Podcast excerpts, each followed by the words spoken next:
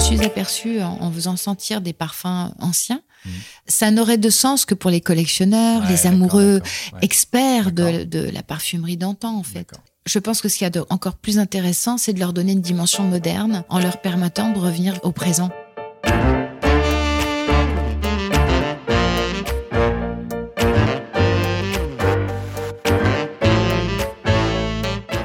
L'homme grandit en se projetant dans l'avenir.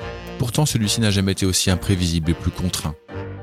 Comprendre comment faire grandir les organisations humaines, entreprises, associations, dans le temps long, c'est tout l'enjeu du podcast Histoire d'entreprise. Je m'appelle Martin Videlaine, j'ai créé Bluebirds, une communauté de 5000 indépendants qui conseillent ou remplacent des dirigeants en Europe, en Afrique et au Moyen-Orient. Bienvenue sur Histoire d'entreprise. Aujourd'hui, je reçois dans les locaux de Bluebirds Véronique Spoturno-Coty, arrière-petite-fille de François Coty, née Joseph-Marie François Spoturno à la fin du 19e siècle. Coty, avec un Y, vient de Coty avec un I, le nom de la mère de François. Il transformera le I en Y à des fins de marketing. Et du nom de Coty, avec un Y cette fois-ci donc, a grandi un groupe international à la marque éponyme. Ce n'est pas complètement un hasard. François Coty est considéré comme le fondateur de l'industrie moderne de la parfumerie. Véronique a pris aujourd'hui son indépendance et se lance dans un pari fou, créer son propre parfum. Voilà longtemps que je cherchais à interviewer une personne en train de créer sa société alors que son produit n'est pas encore lancé. Voici un exemple et pas des moindres. Plongez avec moi dans un monde secret, un monde où les mots trouvent difficilement leur place, un monde où l'émotion pure rencontre l'industrie, un monde vieux comme le monde, un monde intime qui nous évoque souvenirs, rencontres, inconnus, séduction ou encore attraction, un monde tout à la fois familier et étranger, le monde du parfum. Venez découvrir avec Véronique et moi la préparation d'un parfum d'exception conçu par un parfumeur d'exception, Christopher Schildreck. Bonjour Véronique, Bonjour Martin. enchanté. De Alors, je, même. je dis enchanté, mais en fait, on s'était déjà parlé une première fois, mais on se connaît pas du tout. Non. Alors, en toute transparence, quand je vous ai approché par LinkedIn, j'ai vu le nom Coty, puis j'ai vu que vous diffusiez des, des petits messages de temps en temps, euh, et sans vous flatter, ils sont toujours très très bien faits, vos petits messages. Ils sont jamais longs, mais les mots sont choisis. Merci. Et je me suis dit, là, il y a quelqu'un qu'il faut qu'on rencontre, pour deux raisons. D'abord, parce que vous avez un nom de famille qui a une forme de, comment dire, Le renommé de renommée. Merci. Et puis euh, parce que vous écrivez très bien et, et moi j'aime bien les gens qui écrivent très très bien. Alors aujourd'hui, euh, bah, je vais vous demander de vous, par- de vous présenter tout simplement d'abord. Alors moi, je m'appelle Véronique Spoturno-Coty. Je suis l'arrière-petite-fille d'un des plus grands parfumeurs euh, du XXe siècle. Et euh, j'ai deux casquettes en fait. Ouais. Peut-être même voire trois finalement. Donc la première, c'est bien sûr euh, l'association euh, du Phénix aujourd'hui, qui est rebaptisée, qui s'appelait l'association François Coty jusqu'à il y a quelques On jours. va parler de cette association, ouais, bien sûr. Voilà, qui est là pour euh, perpétuer l'histoire de mon aïeul, enfin qui était là pour ça. Aujourd'hui, les choses changent un petit peu, c'est qu'en fait, on va plus mettre l'accent sur les maîtres parfumeurs et l'objet même de l'association, qui était de récompenser ces artistes par un prix annuel qui s'appelait le prix François Coty et qui aujourd'hui s'appelle le prix du Phénix. Prix. Et on récompense donc ces, ces, ces, ces acteurs-là, entre, acteurs, guillemets, ouais, entre ouais. guillemets, une reconnaissance d'une carrière globale, entière. Moi, ce que j'aime beaucoup euh, déjà euh, dans, dans ce que vous venez de dire, c'est la reconnaissance de la carrière. Donc c'est la reconnaissance du travail de toute une vie. Voilà. Et on va revenir dessus. Donc première casquette, l'association Phoenix. Oui. Deuxième casquette. La deuxième, c'est euh, alors là, c'est ma, ma- la version commerciale, on va dire. Je n'aime pas trop ce terme-là, mais, Ouais, mais quand même. il, voilà, il faut hein. il faut appeler les choses par leur nom. Ouais. Et en fait, l'idée, c'est euh, de créer des parfums euh, tout à fait modernes, avec la même ligne de conduite que mon aïeul. D'accord. avec des sillages puissants, mais euh, toujours très raffinés, avec beaucoup d'élégance, beaucoup de créativité, beaucoup de créations nouvelles, parce qu'en fait, on a une petite tendance à sentir un peu les mêmes choses, surtout depuis qu'il est plus là. C'est assez prétentieux, mais Ouais, j'ose le dire. Il a quand même, Vous pouvez, vous êtes l'arrière petite fille. On vous, on vous permet, on vous permet. oui, il, a, Ok. il a créé quand même des familles euh, jusqu'ici qu'on n'a pas su dépasser. Faut le dire, les choses comme elles sont, que ce soit les chyprés, les ambrés, les orientaux, qu'on ne peut plus les appeler comme ça, mais il est quand même à l'origine de la genèse de la parfumerie et ça, on ne Ouais, pourra ouais. jamais lui enlever. Donc on va parler de parfum euh, pour nos auditeurs aujourd'hui. Formidable. Et puis Vous disiez que vous aviez une troisième casquette. Oui, alors celle-ci, c'est ma casquette de cœur, puisque ah. depuis très jeune, j'aimais beaucoup la mosaïque. Et aujourd'hui, enfin, depuis plus de 20 ans, euh, même 30 ans, je fais euh, de la marqueterie d'assiettes anciennes. Et ça m'a permis de rencontrer des gens merveilleux, de m'exprimer comme j'en avais envie et de, voilà, de me créer un monde à moi de reconstruction aussi, parce que j'ai eu comme beaucoup de gens, mes douleurs, mes souffrances et puis mes blessures. Et c'était c'était une manière euh, artistique de me, de me, de me soigner, il faut les dire les, choses comme elles sont. Et je peux vous assurer que ça donne de très très belles choses. Eh ben, vous allez nous raconter ça. Ce podcast s'appelle Histoire d'entreprise. C'est, c'est pas un hasard. Moi, j'aime bien réfléchir dans le temps long. Racontez-nous euh, un peu ce que ça veut dire que d'être l'arrière petite fille d'un des plus grands parfumeurs euh, que notre pays ait connu comment vous l'avez vécu, comment c'est vos premiers souvenirs du sujet quand vous étiez enfant, et puis maintenant que vous êtes adulte, euh, comment ça s'est transformé tout ça? Alors ça a été crescendo en fait, puisque depuis petite, mon grand-père, euh, lui-même petit-fils de François Coty, était très très au fait de, du travail de, création de son aïeul, de son grand-père, et puis extrêmement admiratif de ce qu'il avait fait. Et c'est vrai qu'il m'en parlait relativement souvent. Et j'ai eu euh, donc euh, j'ai été piquée très jeune par cette histoire qui au départ ne m'a pas forcément interpellée parce que j'étais voilà trop jeune, pour la pour la mesurer, pour la comprendre et l'analyser. Puis petit à petit, j'ai été gentiment euh, impliquée par mon grand-père. Qu'est-ce qu'il vous a fait faire au départ? Il vous a fait sentir, il vous a fait visiter les labos Elle m'a fait sentir. Alors mon grand-père, non, en fait, il y avait déjà plus malheureusement de laboratoire, il y avait plus l'orgue à parfum, il y avait plus grand chose si ce n'est que l'histoire à raconter. D'accord. Et quand même quelques flacons à me, à me faire euh, effectivement sentir, mais c'était pas c'était pas muséal, on va malheureusement d'ailleurs. Mais toujours est-il que mon grand-père a su me, me, piquer entre guillemets pour me maintenir dans progressivement dans, dans, dans l'apprentissage de, de cette histoire extraordinaire hors du commun. Et puis ce qui était aussi fabuleux et extrêmement fascinant, c'est que mon grand-père était quand même très proche d'artistes, même mon grand-père, euh, mon grand-père Henri Coty, le petit-fils donc de François, était lui-même très admiratif des artistes, des acteurs, et donc était très proche de Salvador Dali, par exemple, ou de Fernandel, des, personnalités assez euh, éminente de, l'époque. Et de son côté, Françoise Poturno, lui, donc parce que c'était son nom de naissance, il faut le rappeler, il avait pris le nom de sa maman, je fais une petite petite parenthèse, euh, qui s'appelait euh, Coty avec un i, et il a transformé le i en y. Voilà, mais le nom de François Coty au départ, c'est Françoise Poturno. Pour ça qu'on dit Françoise Poturno dit Coty. Ça explique beaucoup de choses. Donc, pour revenir à François Spoturno, il était aussi, lui, admiratif des artistes, artisans d'art, mais puis grand mécène aussi, euh, de différents horizons d'ailleurs. Ça pouvait être des peintres, des danseurs, les ballets russes, même le sport, ou les aviateurs, Costébélonte. Ça pouvait aller d'un extrême à l'autre, mais toujours avec beaucoup d'admiration pour ceux qui osent parce que lui-même était un audacieux, un visionnaire, un créatif, et c'est vrai qu'il était poussé.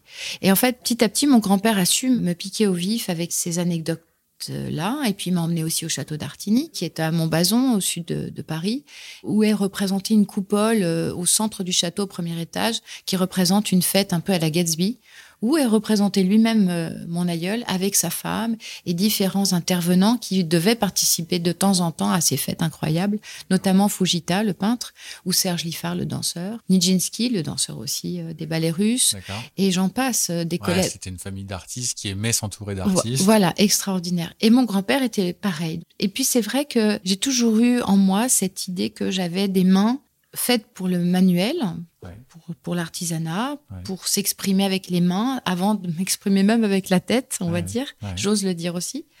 Et c'est vrai que mon grand-père aimait ça chez moi. Donc on avait une espèce de de lien, de mm. complicité qui a fait que petit à petit, donc euh, voilà, il m'a fait participer au prix François Coty en 2000 jusqu'en 2007. Mhm. Et j'étais dans l'ombre. C'est lui qui l'avait monté C'est lui qui l'a créé avec d'autres euh, fondateurs. On n'est jamais seul dans ces, dans ces choses-là. Mais il y avait à l'époque Patrice Puvillan, qui était le directeur du château d'Artigny, et puis d'autres aussi, d'autres intervenants, et surtout aussi Jean Carléo, fondateur lui-même de l'Osmothèque de Versailles en 92, avec d'autres intervenants aussi. Euh, mais Jean Carléo a été mon mentor lorsque j'ai relancé le prix en 2018. Donc mon grand-père m'avait emmené déjà dans cette euh, mouvance mm.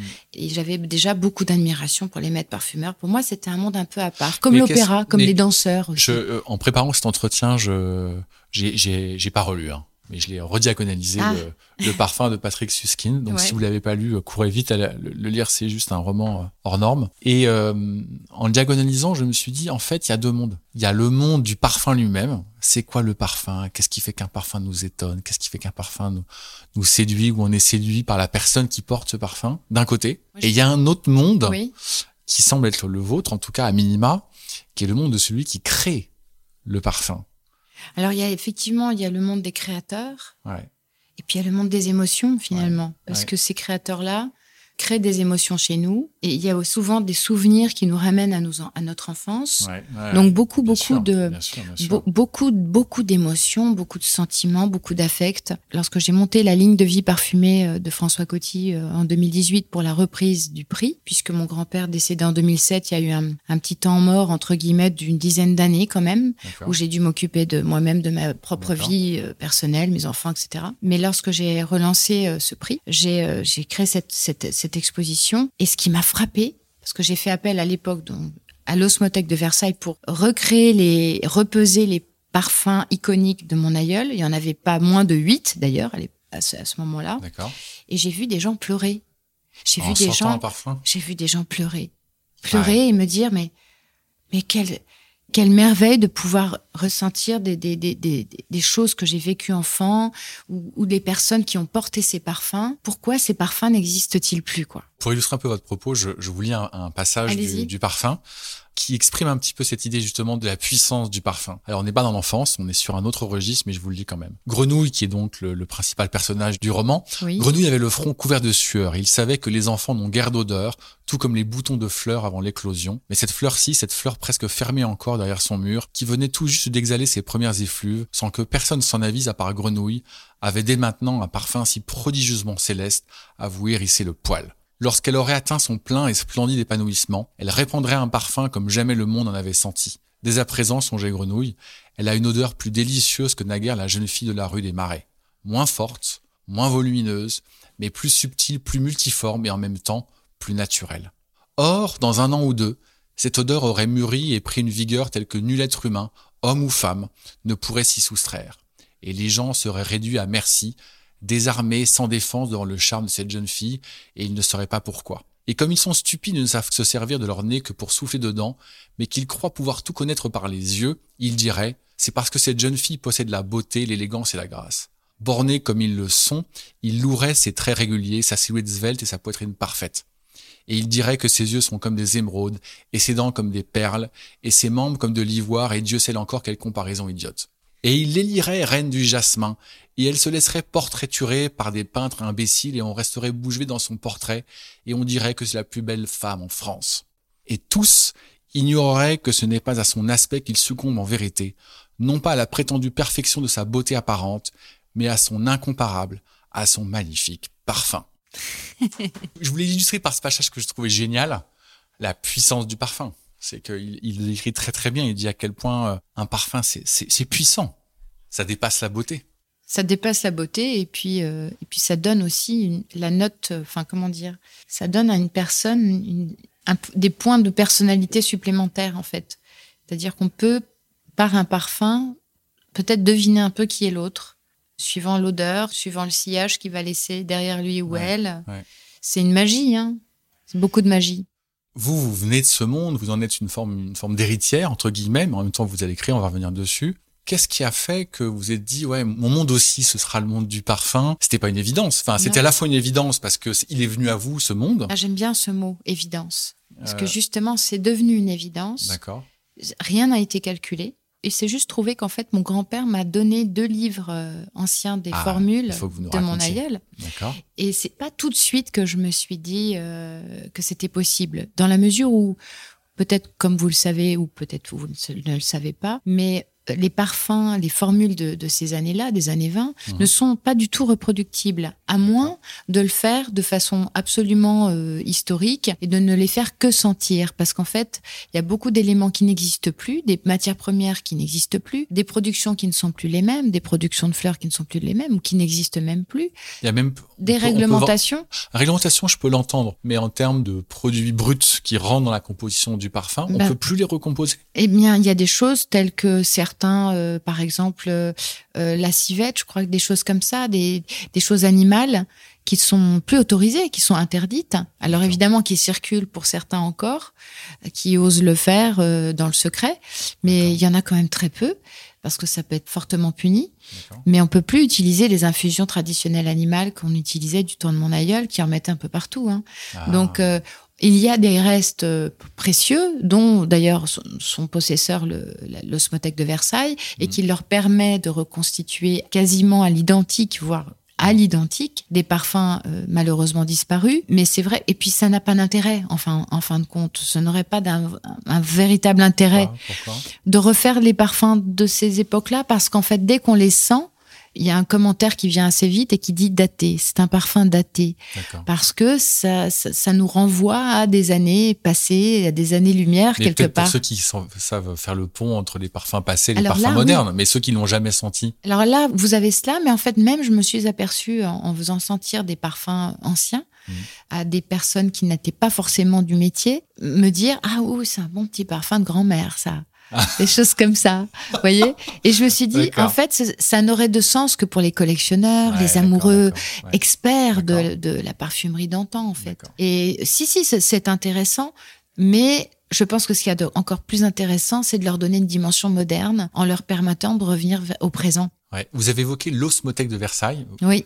Vous voulez, vous voulez nous donner un petit peu plus pour ceux qui nous écoutent? Bien sûr. Alors, l'Osmothèque de Versailles, c'est un conservatoire international des odeurs, unique au monde, euh, créé entre autres par Jean Kerléo, mais par d'autres euh, intervenants aussi, notamment euh, Raymond Chaillant, qui faisait partie aussi de ceux qui avaient eu cette idée fabuleuse de réunir des formules perdues ou de parfums interdits. il y en a énormément, je peux en citer quelques-uns, mais pas, tant que ça non plus, parce que je ne suis pas une grande connaisseuse. Mais s'il il y a des parfums comme Ohang de Balenciaga, ou bien l'eau de calandre de Paco Rabanne, des parfums comme ça qu'on aimerait sentir de nouveau, eh bien en fait, il y en a pas moins de 5, 5 6, peut-être même plus, 5, 6 000 recensés à l'osmothèque. Ils vous répondraient mieux que moi. D'ailleurs, je vous invite. Euh, ça se visite, c'est public? Bien sûr. Mais vaut mieux prendre rendez-vous. Il faut téléphoner avant de passer. Et c'est à Versailles. D'ailleurs, c'est accolé à l'école de l'ISIPCA, l'ISIPCA qui est euh, l'école de parfum, et euh, qui, enfin, qui permet à l'osmothèque d'avoir des locaux euh, gracieusement toute l'année. Donc il y a une école de parfum en France. Voilà. Il y, en a, il y en a plusieurs même. Donc on apprend à composer, à fabriquer un oui, parfum. On apprend à maîtriser son nez, à maîtriser les odeurs, à apprendre les odeurs. D'accord. Ça peut démarrer par 500 matières premières Génial. et ça peut aller jusqu'à 3000 voire plus. Oh, Mais il y a des tactiques après parce que vous imaginez repérer 500, 1500, 3000 odeurs. après, voilà, oui, c'est assez assez passionnant et assez piquant ça aussi parce que en fait les parfumeurs pour pouvoir se souvenir d'odeurs et ne hmm sans pouvoir mettre de, forcément de mots dessus, mhm. ils vont relier l'odeur à un souvenir. Donc ça va être une tactique de mémoire aussi qui est assez euh, ah. intéressante. Ah. Pour revenir à l'osmothèque, l'osmothèque de Versailles, elle a vraiment euh, vocation à, ne, à surtout ne pas oublier ces parfums. Ces parfums, et ça va même de l'Antiquité à, à nos Alors, jours. Ces parfums, on peut les voir, on peut, les, on peut les sentir? Les deux. On peut les voir, les sentir. Par contre, on peut pas les avoir sur peau parce que justement, il y a ces réglementations allergènes euh, ah, qui peuvent être ennuyeuses. Mais par exemple, pour un parfum, ils ont, ils ont le droit de reconstituer 400 ml par an pour faire sentir au, public. Au public, donc ils reconstituent quand même. Voilà, mais vous allez sentir sur mouillette, comme on dit, sur les touches à sentir, mouillette. Mais vous n'allez pas pouvoir le porter, ni l'acheter, ni en faire l'acquisition. Et puis ils sont très stricts là-dessus. Ce sont vraiment, c'est le temple, le temple des parfums disparus. D'accord. Alors, vous-même qui avez créé votre propre parfum, on va, on va y venir parce que vous allez bientôt le lancer. Il y a des choses qu'on n'a pas le droit de dire, des choses qu'on a le droit de dire. Plein de choses qu'on n'a pas le droit de dire. Oui, exactement. J'ai ma vie prévenue, donc euh, on va se limiter à ce qu'on a le droit de dire déjà. Mais avant ça, est-ce que vous pouvez raconter à nos auditeurs c'est quoi les, la structure de base d'un parfum et comment un peu les, les grandes étapes par lesquelles on passe pour construire, élaborer un parfum? Alors ça, ce serait plutôt le, le, maître parfumeur avec lequel je travaille. Euh, de on façon... a le nommer, lui, ou pas oui, oui, oui, oui. On travaille de façon très exceptionnelle. Euh, on nous collaborons avec Christopher Sheldrake, qui aujourd'hui est un maître parfumeur euh, dont on ne fait plus la renommée parce qu'il est, bah là, c'est un, c'est un des plus grands qui soit, je, je pense, aujourd'hui Personne ne me contredira. Et c'est vrai que nous travaillons avec Christopher sur trois, sur une trilogie qui sera dévoilée, mais dans, dans plusieurs mois. Donc, euh, on prend notre temps on prend beaucoup de notre temps même parce qu'on pense que plus les choses avancent euh, doucement, meilleures euh, elles seront à l'arrivée. À, la fin. À la fin. Et donc pour répondre à votre question sur, euh, donc ça ce serait effectivement plus à, aux parfumeurs de vous répondre. Mais ce que je peux vous dire, c'est que avant de rentrer dans cette aventure, enfin d'avancer dans cette aventure extraordinaire, il a fallu tout de même euh, se familiariser avec ce milieu parce que moi je ne suis pas parfumeur, je le rappelle quand même. Je ne suis pas parfumeur et heureusement parce que finalement euh, l'aventure ne serait pas aussi incroyable, je pense, et j'aurais pas forcément pu aller aussi loin aujourd'hui. Donc euh, l'idée première c'était de savoir comment on fait un parfum effectivement, donc d'aller de la fleur mhm. jusqu'au cellophane du packaging finalement. Et grâce à ce Spoturno 1921, que nous avons créé pour euh, rendre hommage euh, en 2021 à un grand parfum que je ne peux pas nommer, mais que tout le monde connaît. Eh bien, nous avons, euh, nous avons eu cette chance de justement pouvoir vraiment étudier toutes les étapes incompressibles. Donc vous, vous êtes fait à ce métier dans, grâce au projet Spoturno. C'est ça. Et c'est vrai que c'était fascinant parce que aller jusqu'aux productions de fleurs à Grasse, ensuite. Euh, Vous voulez décrire un tout petit peu ce moment pour nos auditeurs, sans rentrer dans le détail, mais qu'on comprenne un peu les grandes étapes la plupart des gens comme moi, ils mettent leur, leur parfum et puis, puis c'est tout, quoi. Ils se posent pas question comment tout ça, ça, ça naît. Racontez-nous un tout petit peu les, les étapes. Alors, j'ai eu la chance aussi d'être proche de certains parfumeurs qui ont leur propre production de fleurs, comme Jean Guichard. Qui est à Grasse et qui a un domaine absolument merveilleux où il produit ses propres Santifolia, qui est une, une forme de fleur de, de rose extrêmement connue et historique. D'ailleurs, elle fait partie de cette fleur que, en 1904, mon aïeul a utilisée pour créer son premier grand, grand succès. Et en fait, cette production de fleurs, ça demande un temps considérable entre le moment où on plante, où on va cueillir, où on va faire, on va faire macérer, on va filtrer. Alors je ne sais pas si je le dis en, dans, le, dans, le, bon, ordre, mais ça finit par un glaçage, je crois. Et ça, je l'ai vu, mais il faudrait que je révise un petit peu. mais ensuite, il y a la mise en alcool. Ensuite, il faut aussi déterminer quel est le flacon. Quel, quel flacon on va utiliser Et ça, mon aïeul l'avait vraiment euh, très travaillé puisqu'il avait, il, s'était rapproché d'un grand artiste qui s'appelait René Lalique, qui était à l'époque un grand joaillier et qui est devenu flaconnier grâce à lui. Et pour moi, c'était important, si je rendais hommage à ce, à ce grand parfum, de donner autant de dimensions artistiques que mon aïeul l'avait fait à l'époque. Donc le flacon. le flacon, je me suis rapprochée d'une maison française qui s'appelle Walter Sperger en Normandie.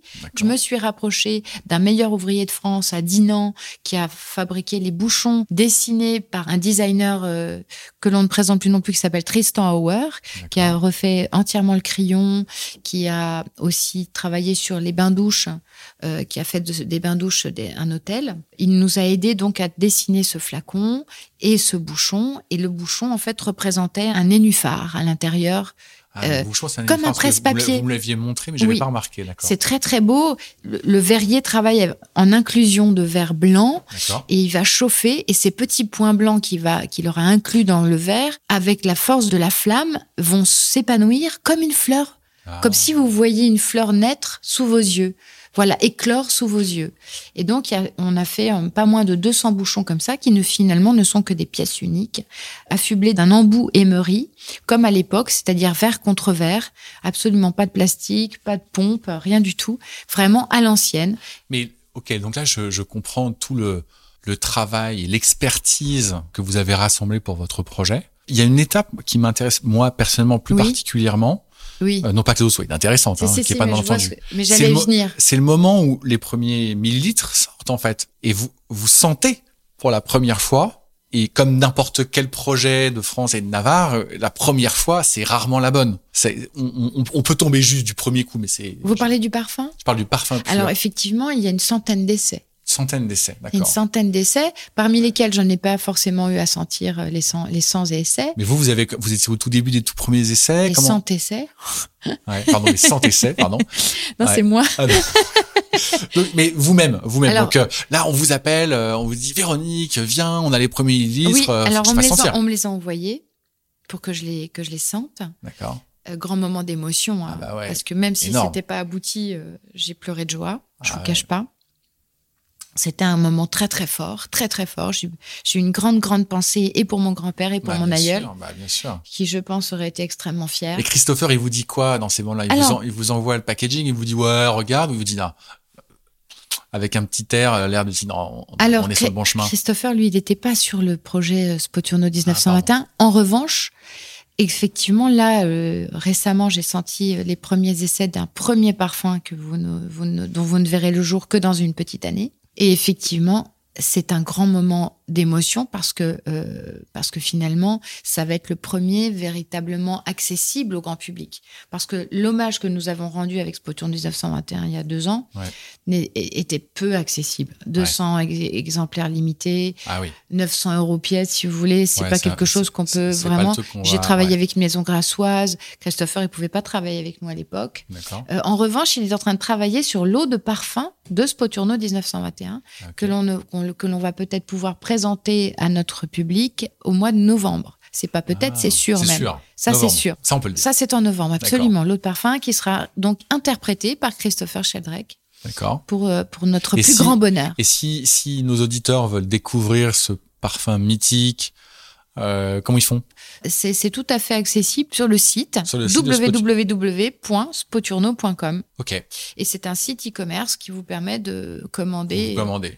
Absolument. Et vous pouvez aussi aller sur le compte Instagram qui est Maison Spoturno, maison.spoturno. D'accord. Et puis aussi, euh, bien sûr, euh, me contacter euh, directement euh, par LinkedIn. Par LinkedIn. voilà, par magnifique. message privé. Et vous avez envie de, de le distribuer uniquement online ou vous voulez le distribuer un petit peu ailleurs? Alors non, justement, on y travaille. On va certainement se rapprocher de boutiques de niche, on appelle Mhm. ça, de Ouais. parfums de niche.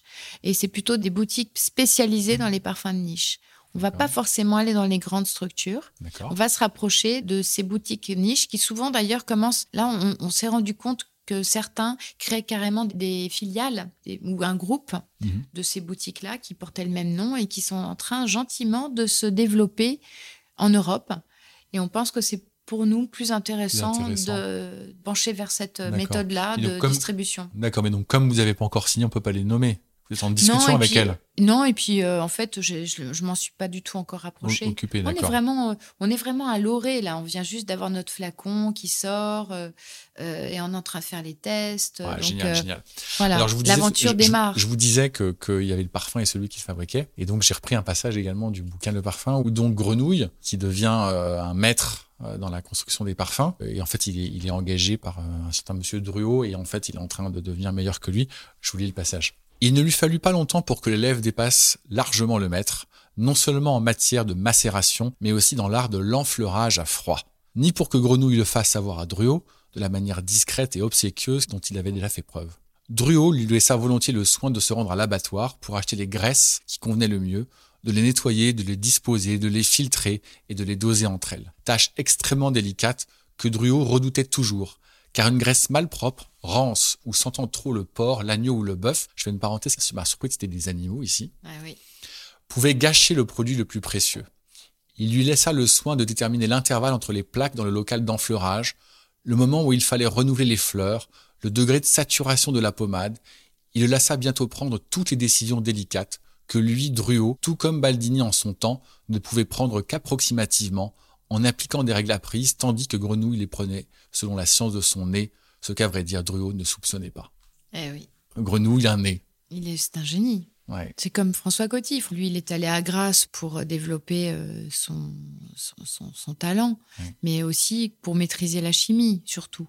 Mais finalement, la base même de son art, il l'avait déjà. euh, il n'a il a pas eu besoin d'apprendre. D'ailleurs, c'est Monsieur Chiris lui-même à l'époque qui l'a formé parce qu'il avait décelé en lui euh, le Mm. talent qu'il a- Ouais. qu'il avait, quoi. Ça, ça s'apprend pas. hein. C'est comme un œil de photographe. hein. Vous disiez ça s'apprend pas. En même temps, il y a des écoles de Ah oui. parfum. Non, Donc non, il faut sûr. avoir une forme de don au départ, mais j'imagine quand même que ce don, on, on peut le, on peut le développer. Il y a un don de mémoire aussi, en fait. Je pense que ça va au-delà de l'odeur, parce que aller retenir 3000 odeurs, déjà, c'est quand même assez conséquent. Donc, il faut avoir une mémoire colossale. D'ailleurs, je, je réfléchis en même temps que je, je vous parle, parce que Ouais. j'ai pas, eu- j'ai pas eu à avoir cette réflexion avant. Ouais, ouais. Mais euh, effectivement, euh, c'est mieux de maîtriser la chimie pour pouvoir euh, faire correctement les choses. D'ailleurs, c'est ce que c'est ce qu'apprend euh, Grenouille dans le bouquin. Grenouille dans ce livre, mais pas forcément d'ailleurs, parce que quand il est chez Baldini, il met trois gouttes par-ci, trois gouttes par-là, mais il, ne sait même pas comment s'appellent les produits. Il ne se fie qu'à son, nez. Donc euh, il sait même pas ce que c'est. Euh, il choisit comme ça spontanément parce que il sait que ça va avec. Voilà, lui il avait ce don-là, mon aïeul. Alors du coup, euh, Spoturno, votre propre projet euh, personnel qui arrive là, pour moi, ça soulève une question euh, d'un point de vue purement business, qui est ce marché des, des, des, des, parfums d'exception, uniques. Je le soupçonnais même pas en fait que ce marché existait ah pour tout vous dire. Ouais, ouais, bah, c'est parce que je suis, je, voilà, je me suis jamais intéressé de près à, à ces choses-là. Je crois qu'il y a, je sais pas, je sais pas combien de parfums par jour qui sortent. Qui sortent, c'est monstrueux. C'est énorme. Ce que je savais, c'est que les grandes marques, elles, elles testent tout le temps les nouveaux parfums et puis les trois quarts ou 90%, je connais pas le chiffre précis. En fait, on se rend compte qu'ils rencontrent pas leur marché. Hop, ils passent à la benne. En tout cas, ils passent à la benne d'un point de vue marketing. Donc, on arrête de les produire. Et puis, il y en a un euh, de temps en temps qui qui surperforme et on le garde et euh, bah, et on en fait un on en fait un blockbuster. Vous dites que les grandes marques euh, créent beaucoup de parfums. Moi, je trouve qu'au contraire, ils ont une tendance un peu à tourner en rond. Hein. ils, ils, font des déclinaisons euh, systématiques de leur succès ils ont beaucoup de mal à rebondir vers d'autres succès mm. parce que parce que en fait ceux aussi qui sont euh, voués à devoir trouver le, entre guillemets le parfum rare, ça peut être aussi un siège éjectable. Donc euh, faire un lancement, c'est c'est pas une petite blague dans dans, dans, ces industries-là. Donc c'est peut-être moins risqué de, de, faire une déclinaison que de risquer un un grand lancement, un, grand lancement. parce que ça ça ça c'est fatal en fait. Et c'est ce qui moi me, me fait plaisir dans, dans la façon dont j'avance, c'est que justement nous on n'est pas dans cette euh, course du temps. Voilà cette course aussi du du, du gain. Mm. On veut vraiment faire le parfum des, des dix prochaines années. Donc ça vaut le coup d'attendre un an, deux ans, trois ans. Hmm. On n'est pas pressé. Mais du coup, j'en reviens à la méthode de, de, entre guillemets de lancement de ce de ce ah enfin j'aime pas trop le mot lancement ça fait un peu marketing mais ce que je veux dire par là c'est que vous dites moi j'ai le temps pour moi ça j'adore cette expression donc euh, voilà euh, j'y vais avec mon rythme et puis euh, bon super mais et pardon d'être un peu si, si direct, mais ça, ne vous enlève pas le risque de quand même vous planter. Donc, qu'est-ce qui fait que même lorsqu'on lance un, produit de niche, d'exception comme celui que vous vous apprêtez à lancer, vous dérisquez en vous disant Ouais, là, je, sais que je suis sur la bonne route. Indépendamment du fait que vous l'aimez, mais j'en doute pas que vous l'aimiez votre parfum. Mais vous voyez ce que je veux dire? Eh bien, c'est là où, le temps intervient et le, temps est important parce que justement, plus vous attendez, plus votre parfum mûrit entre guillemets ou mature, comme vous voudrez, D'accord. Parce qu'un parfum, c'est une architecture. Vous pouvez l'architecturer jusqu'à la fin des temps, jusqu'à la nuit des temps. Sauf qu'à un moment donné, vous allez devoir quand même activer la, vitesse supérieure et donc vous allez vous dire bon, je crois qu'on a on a trouvé, on y va. Hmm. Le fait est, c'est qu'on n'en lance pas un seul, on en lance au moins trois, c'est le minimum, euh, et jusqu'à 8, 10 parfois pour certains. D'accord. Moi, je vais m'en tenir à trois. Ouais, trois, c'est déjà pas mal. Trois. Et en fait, sur les trois, il faut qu'il y ait un succès colossal. Ouais. Sauf que je me suis adressée à un, parfumeur d'exception mm. qui a quand même dans sa, sa boîte à secrets des choses absolument divine qu'il a conservé certainement précieusement pendant plusieurs années. Ils ont tous, hein, je pense, ces petits bijoux, euh, ces petites pépites, hein, mm. voilà, cachées qui, qui ne demandent qu'à vivre, mais qui demandent aussi à être un peu maîtrisées, à être un petit peu euh, étudiées à être un petit peu, voilà, achalandé, euh, sculpté. Et je, je, pense que quand on, on va arriver à, à, notre trilogie complète, il faudrait effectivement que sur les trois, il y en ait un qui soit qui rencontre voilà, qui soit, son marché, sa qui soit un succès. Un succès Dès lors qu'on aura cette certitude-là, on, sera sûr d'être sur la bonne lancée et, et d'aller très loin, longtemps. Parce que l'idée, c'est d'être pérenne. C'est pas de faire un un coup, un coup et, mm. et de dire ah bah voilà, euh, j'ai réalisé un rêve. Euh, rentrez chez vous, tout va bien, c'est mm, fini, on peut. Non, je veux vraiment que ça soit beau, pérenne, que ça continue, que ça soit dans les mémoires et c'est aussi rendre hommage à toute l'histoire de ma famille qui a énormément euh, souffert parce que il euh, y a beaucoup de choses qui ont été perdues, beaucoup d'archives qui ont disparu. Mmh. J'ai très peu de portraits de, j'en ai que deux portraits de mon aïeul par exemple, très peu d'archives papier. Euh, j'ai juste la chevalière que m'a offert mon grand-père, mais et puis j'ai reconstitué toute une collection privée en allant sur eBay, en achetant dans les ventes aux enchères. Mais j'ai rien eu de physiquement. Euh, Je comprends. À part si, bien sûr, les livres anciens, des formules. Ah oui. Et ça, vous les avez. Voilà, je les ai. Et pour revenir à la première question, parce que j'ai finalement j'ai pas vraiment répondu. Comment vous en arrivez aujourd'hui à faire du parfum? Parce que le, le départ, c'est vrai que c'était pas ça le départ, c'était voilà, ça faisait partie de l'histoire de ma famille. Moi, je, fais de la mosaïque, j'ai des enfants, j'ai construit ma vie. J'avais pas forcément besoin d'aller plus loin, mais voilà, cette exposition qu'on a donnée en 2018 m'a profondément marqué. En plus, elle a été prolongée en 2019 à l'hôtel de ville de Puteaux, qui était une pure merveille. Tout, tout le mois de juillet, on a reconstitué des, des boutiques de mon aïeul. Ah, génial. C'était grandiose. On avait créé des niches sensorielles, une promenade sensorielle où on pouvait sentir, voir l'objet et écouter une musique euh, qui était dédié, euh, dédicacé à chaque parfum. Il y en avait pas moins de huit, donc. Et donc, de voir ces, ces personnes euh, émues, de, de, voir ces personnes aussi interpellées, pourquoi on peut plus les sentir, pourquoi on ne peut les sentir qu'à l'osmothèque. Et en fait, j'ai eu envie, moi, d'utiliser ces formules pour s'en inspirer, mais on s'en inspire et c'est tout. On n'a aucune vocation à vouloir les reconstituer à tout prix, mais au contraire que ce soit un outil d'inspiration profonde Qu'est-ce qu'on peut avoir de mieux que les livres anciens qui représentent la genèse de la parfumerie pour faire des parfums d'exception contemporains aujourd'hui et de permettre à la parfumerie d'aujourd'hui d'avoir un, un, second souffle d'une certaine manière. Je ne veux pas avoir l'air de dire qu'il y en a pas aujourd'hui, mais tout de même, on sent bien qu'on se cherche. On n'est pas encore arrivé au bout. Et je ah, pense que, comme dit Maurice Roussel, un grand parfumeur que j'aime beaucoup, qui est très proche d'ailleurs de Christopher, il dit, euh, en fait, un, un parfum, c'est euh, avant tout une idée. Et des idées, on en a à l'appel. Donc, en fait, des parfums, on pourrait en créer à vitam aeternam. C'est éternel en fait, c'est un éternel recommencement mmh. et ça peut être des milliers d'histoires à venir. On n'a pas tout inventé, c'est comme la musique, on n'a pas tout inventé. C'est sans fin. C'est sans fin, voilà, c'est sans fin.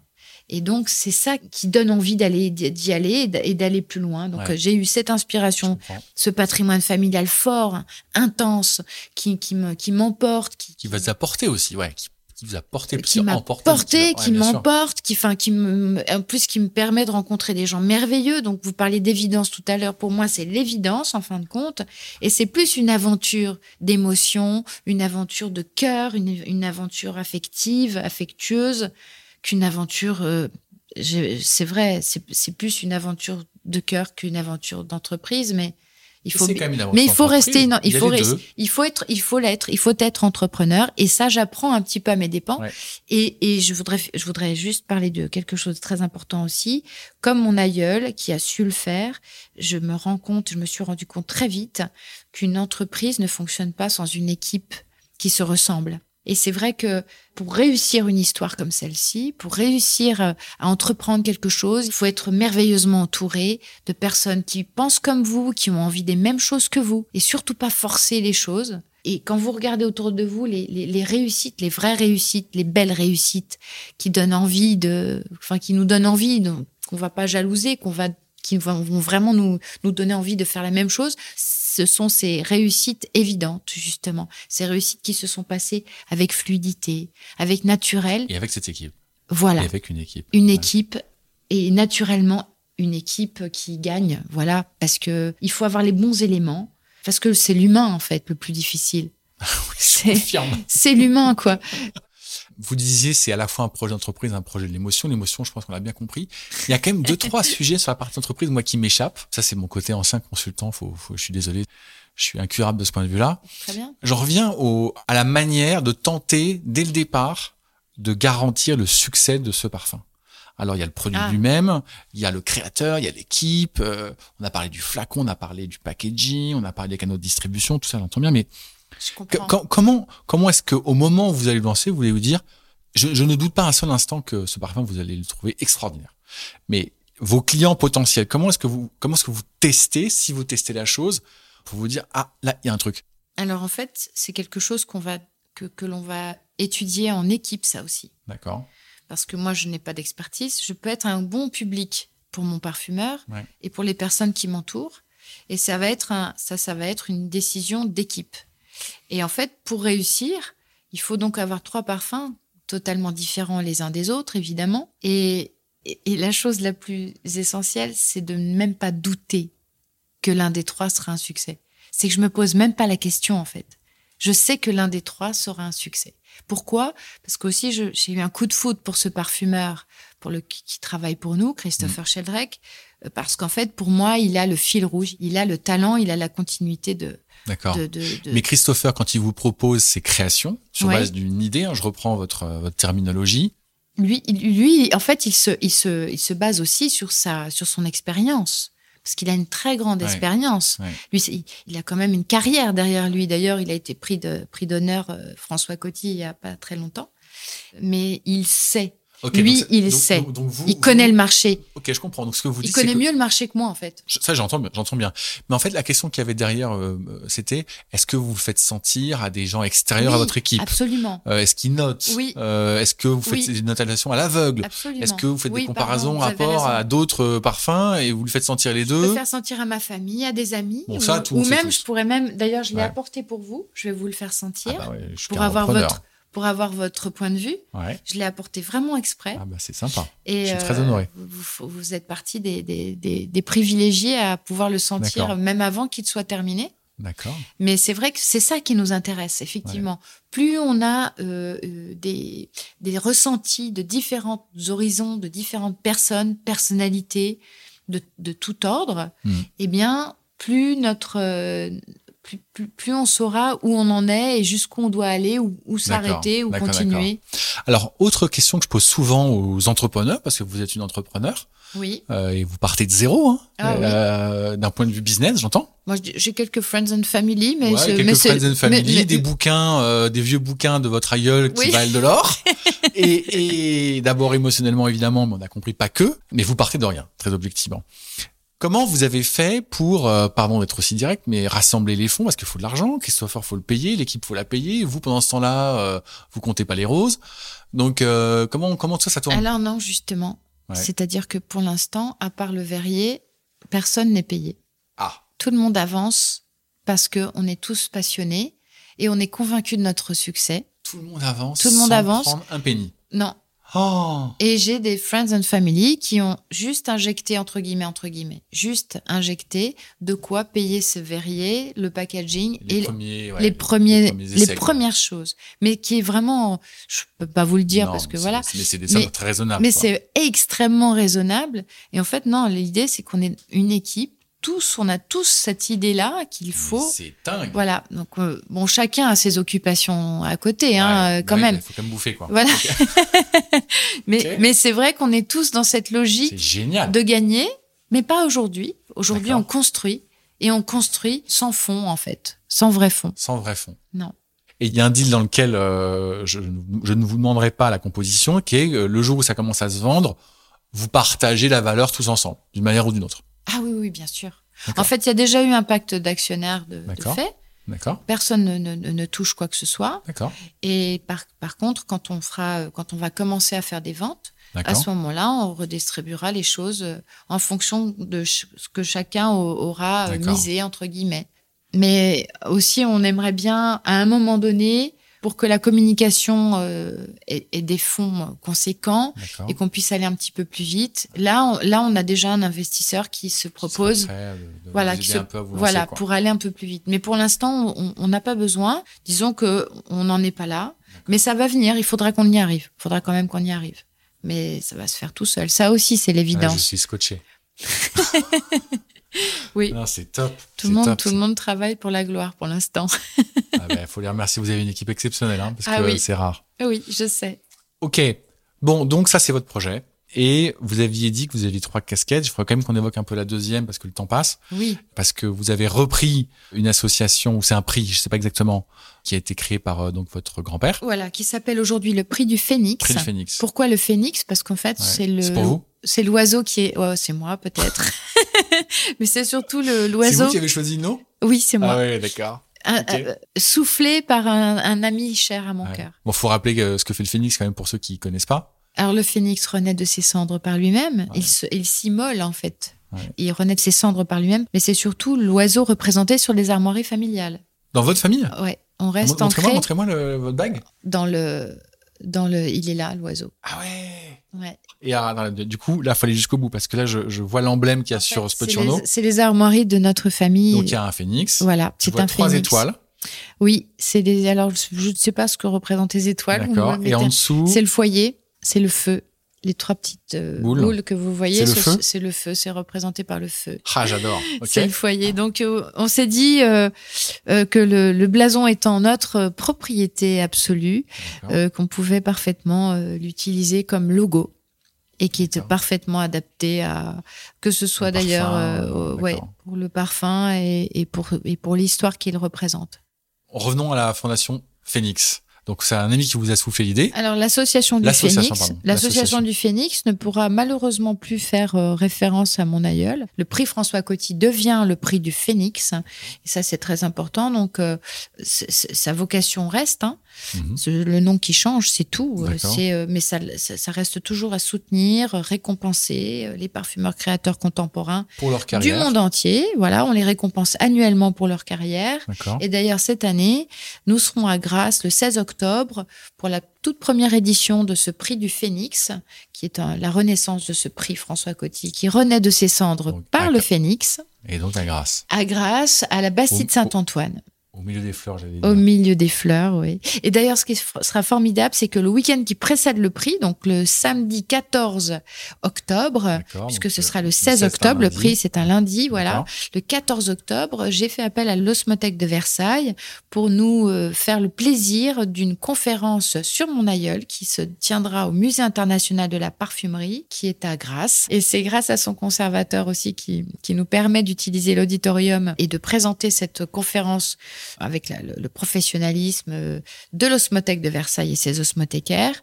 Et l'après-midi, toujours au Musée international de la parfumerie, le samedi 14, le samedi 14 il y aura une conférence présentée par Elisabeth de Fédot, historienne euh, de la parfumerie euh, depuis la nuit des temps, euh, qui, oh est une, femme absolument adorable. Et érudite, qui animera une, une conférence sur Elsa Schiaparelli. Et nous aurons le plaisir de sentir le fameux Shocking.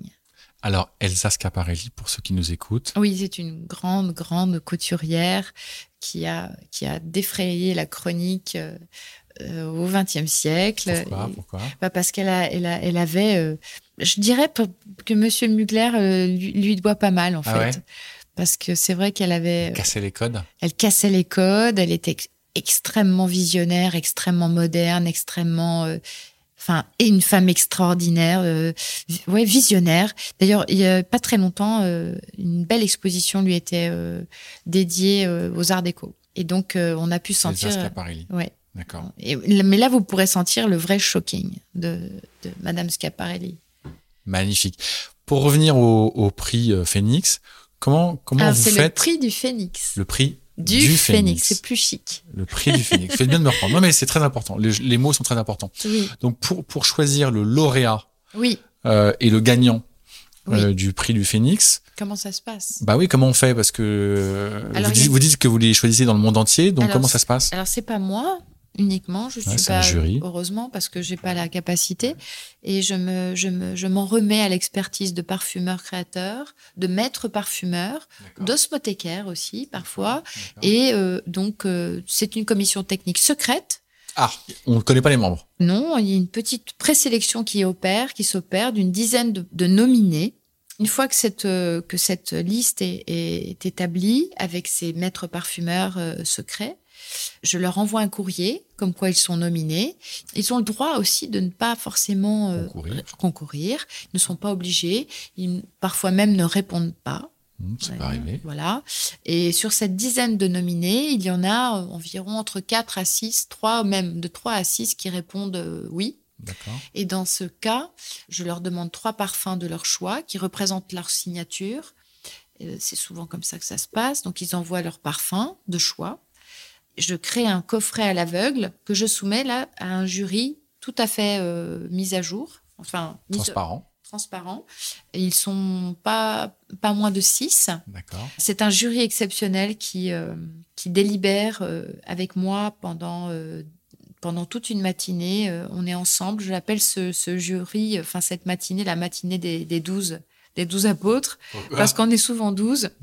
Et euh, c'est un moment d'exception parce que on est vraiment euh, entre gens euh, de la même veine entre guillemets, passionnés, amoureux du parfum, hmm. et puis surtout très respectueux de ce travail, qui, qui n'est toujours pas reconnu comme une œuvre de l'esprit.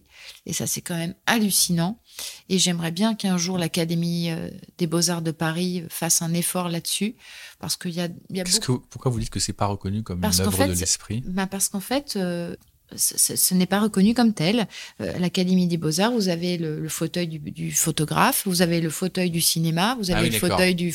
Enfin, bref, mais il n'y a pas de fauteuil de parfum. Alors que c'est quand même une des économies, vous qui parlez d'entreprise, qui est une des plus fructueuses de notre pays aujourd'hui, une des plus rentables. Oui, C'est très rentable le parfum. oui. Hein Mm. Et on- je pense que la moindre des choses, ce serait de reconnaître que, ce, que cet art est une œuvre de l'esprit et mérite d'être récompensé en tant que tel, et pas juste euh, les récompenser en, en tant que... Mais c'est déjà pas mal, hein, euh, comme on dit, euh, chevalier des arts et des lettres, etc. Les femmes se parfument-elles autant qu'il y a 100 ans, plus, moins, différemment? C'est assez, euh, assez personnel comme habitude. Moi, par exemple, ça fait euh, 20 ans que je porte la même chose. J'ai beaucoup de mal à, à- à me diversifier. Mm. D'ailleurs, là, pour faire les essais euh, avec mon parfumeur, je, je- je- ceci dit, c'est pas compliqué parce que comme c'est pour l'avenir de ce qu'on est en train de faire, je le porte tous les jours pour m'y habituer. Mais Pour- les Françaises en, en- mais, en général. mais en général, je pense qu'elles sont assez aventurières aujourd'hui. Et elles vont, elles vont aussi dans le sens du marché.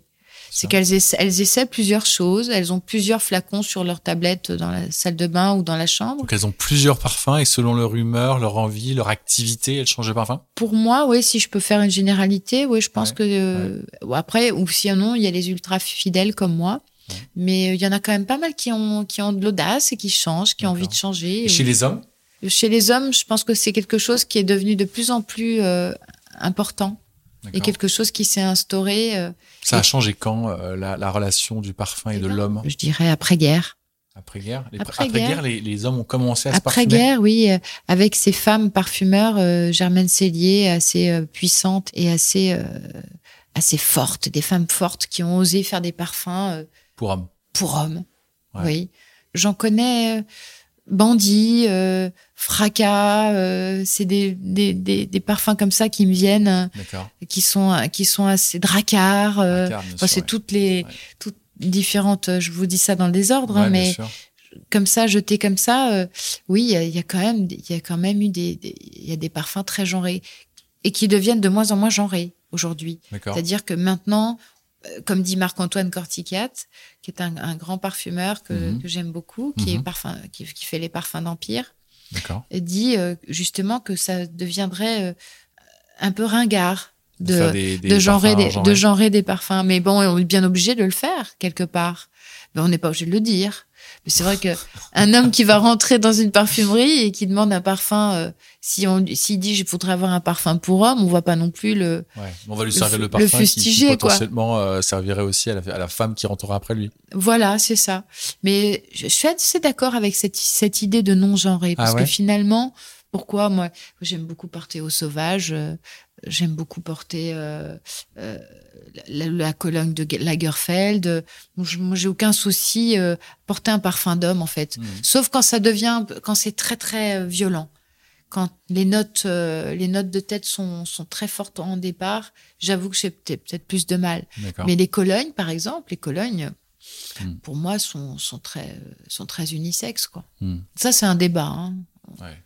Mais les colognes, moi je suis pas du tout, du tout, du tout expert en, en parfum, mais moi je me rappelle ma, ma grand-mère me mettait de la- de l'eau de cologne à la sortie du bain. euh, Ah, C'était, c'était, c'était il y a, c'était il y a 40 ans Et ça maintenant. pouvait piquer. euh, Ouais, ça pouvait piquer. euh, Et, et puis elle-même s'en mettait. Et puis, donc pour moi, l'eau de Cologne, c'était, c'était. La sortie du bain. Ouais, c'était la sortie du bain. Et pour le coup, effectivement, dans mes lointains souvenirs, c'était le, quelque chose qui était non genré, puisqu'elle-même s'en mettait, que, qu'elle en mettait ses petits enfants, Mais aujourd'hui, en fait, euh, elle se... comme garçons. Ouais, c'est vrai. Mais la- Cologne, aujourd'hui, elle se, elle, se, elle, se, elle se libère, entre guillemets. Elle devient aussi euh, euh, très élégante. Ça peut être aussi Ouais. quelque chose de très élégant et quelque chose qu'on met facilement, plus facilement l'été. Mais ça, c'est Ouais, pas, c'est pas nouveau. Puis il y en a de, de toutes sortes. Il y en avait pas autant de différentes à une époque. Alors, c'est quoi l'avenir du parfum?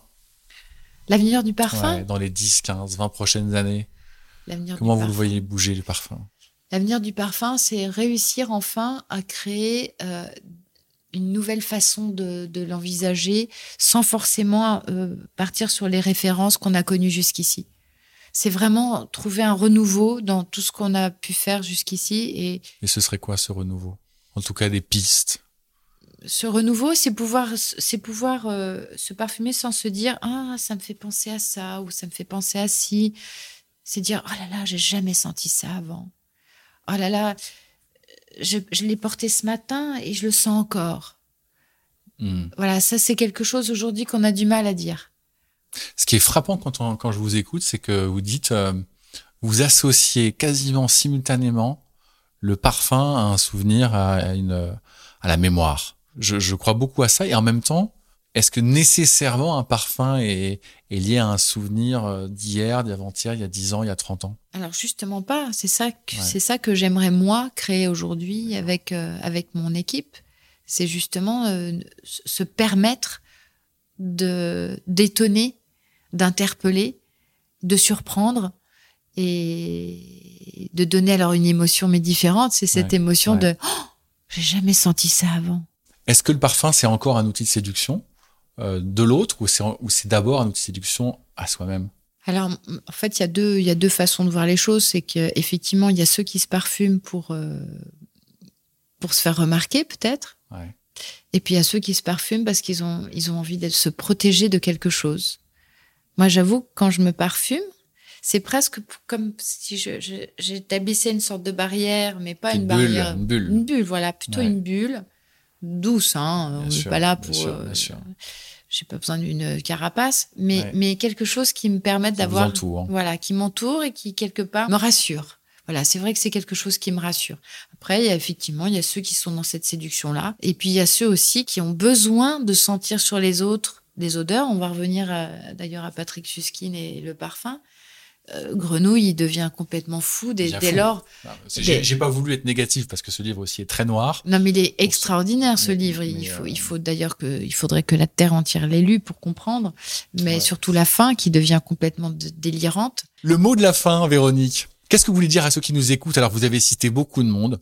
Je pense que j'espère qu'il y aura parmi ceux qui vous écouteront euh, euh, votre équipe, euh, les membres du jury euh, qui sont moins cachés, qui sont cachés, ceux qui sont transparents. Ceux qui sont transparents, il faut les nommer. Hein, ah. C'est un très important parce ah qu'on bah, a, on a, un, on a, un, immense Alberto Morillas, un immense Dominique Ropion, une immense Sophie Labbé, Émilie Copperman. Voilà, tous ces noms-là qui ne vont pas forcément résonner pour, pour le grand public.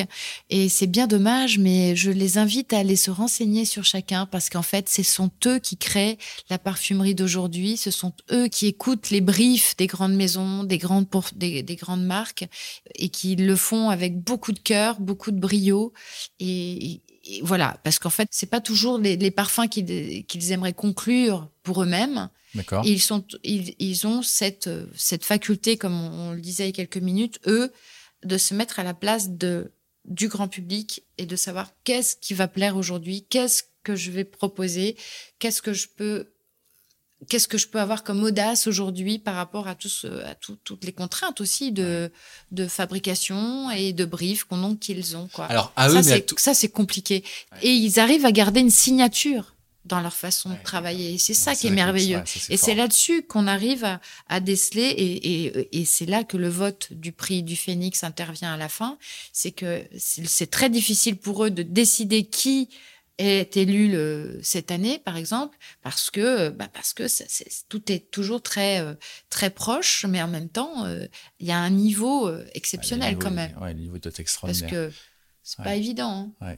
Qu'est-ce que vous voulez dire à tous ces, à toutes ces personnes-là, pas seulement au membres du jury, euh, mais à tous ceux qui vont nous écouter, celles et ceux qui mettent un parfum le matin, celles et ceux qui peut-être vont tester votre parfum demain, toutes ces personnes, qu'est-ce que vous avez envie de leur Moi, dire? J'ai envie de leur dire que de garder euh, cette euh, cette fraîcheur en eux, de, de vouloir se parfumer, mais au-delà de ça, j'aimerais surtout qu'on enfin on, on admette que le parfum est un art c'est vraiment une phrase qui se banalise et c'est c'est dommage parce que ça mériterait d'être beaucoup plus euh, valorisé, beaucoup plus mis en lumière, surtout tous ces artistes de l'ombre que j'aime tant, que je respecte tellement. Et je voudrais que le grand public ait une autre vision de, de, de, la parfumerie et qu'il mesure le travail que ça peut impliquer, que ça peut de, demander. Le parfum est un art. Ce sera les mots de la fin. Le parfum est un art. Merci Véronique. Merci Martin.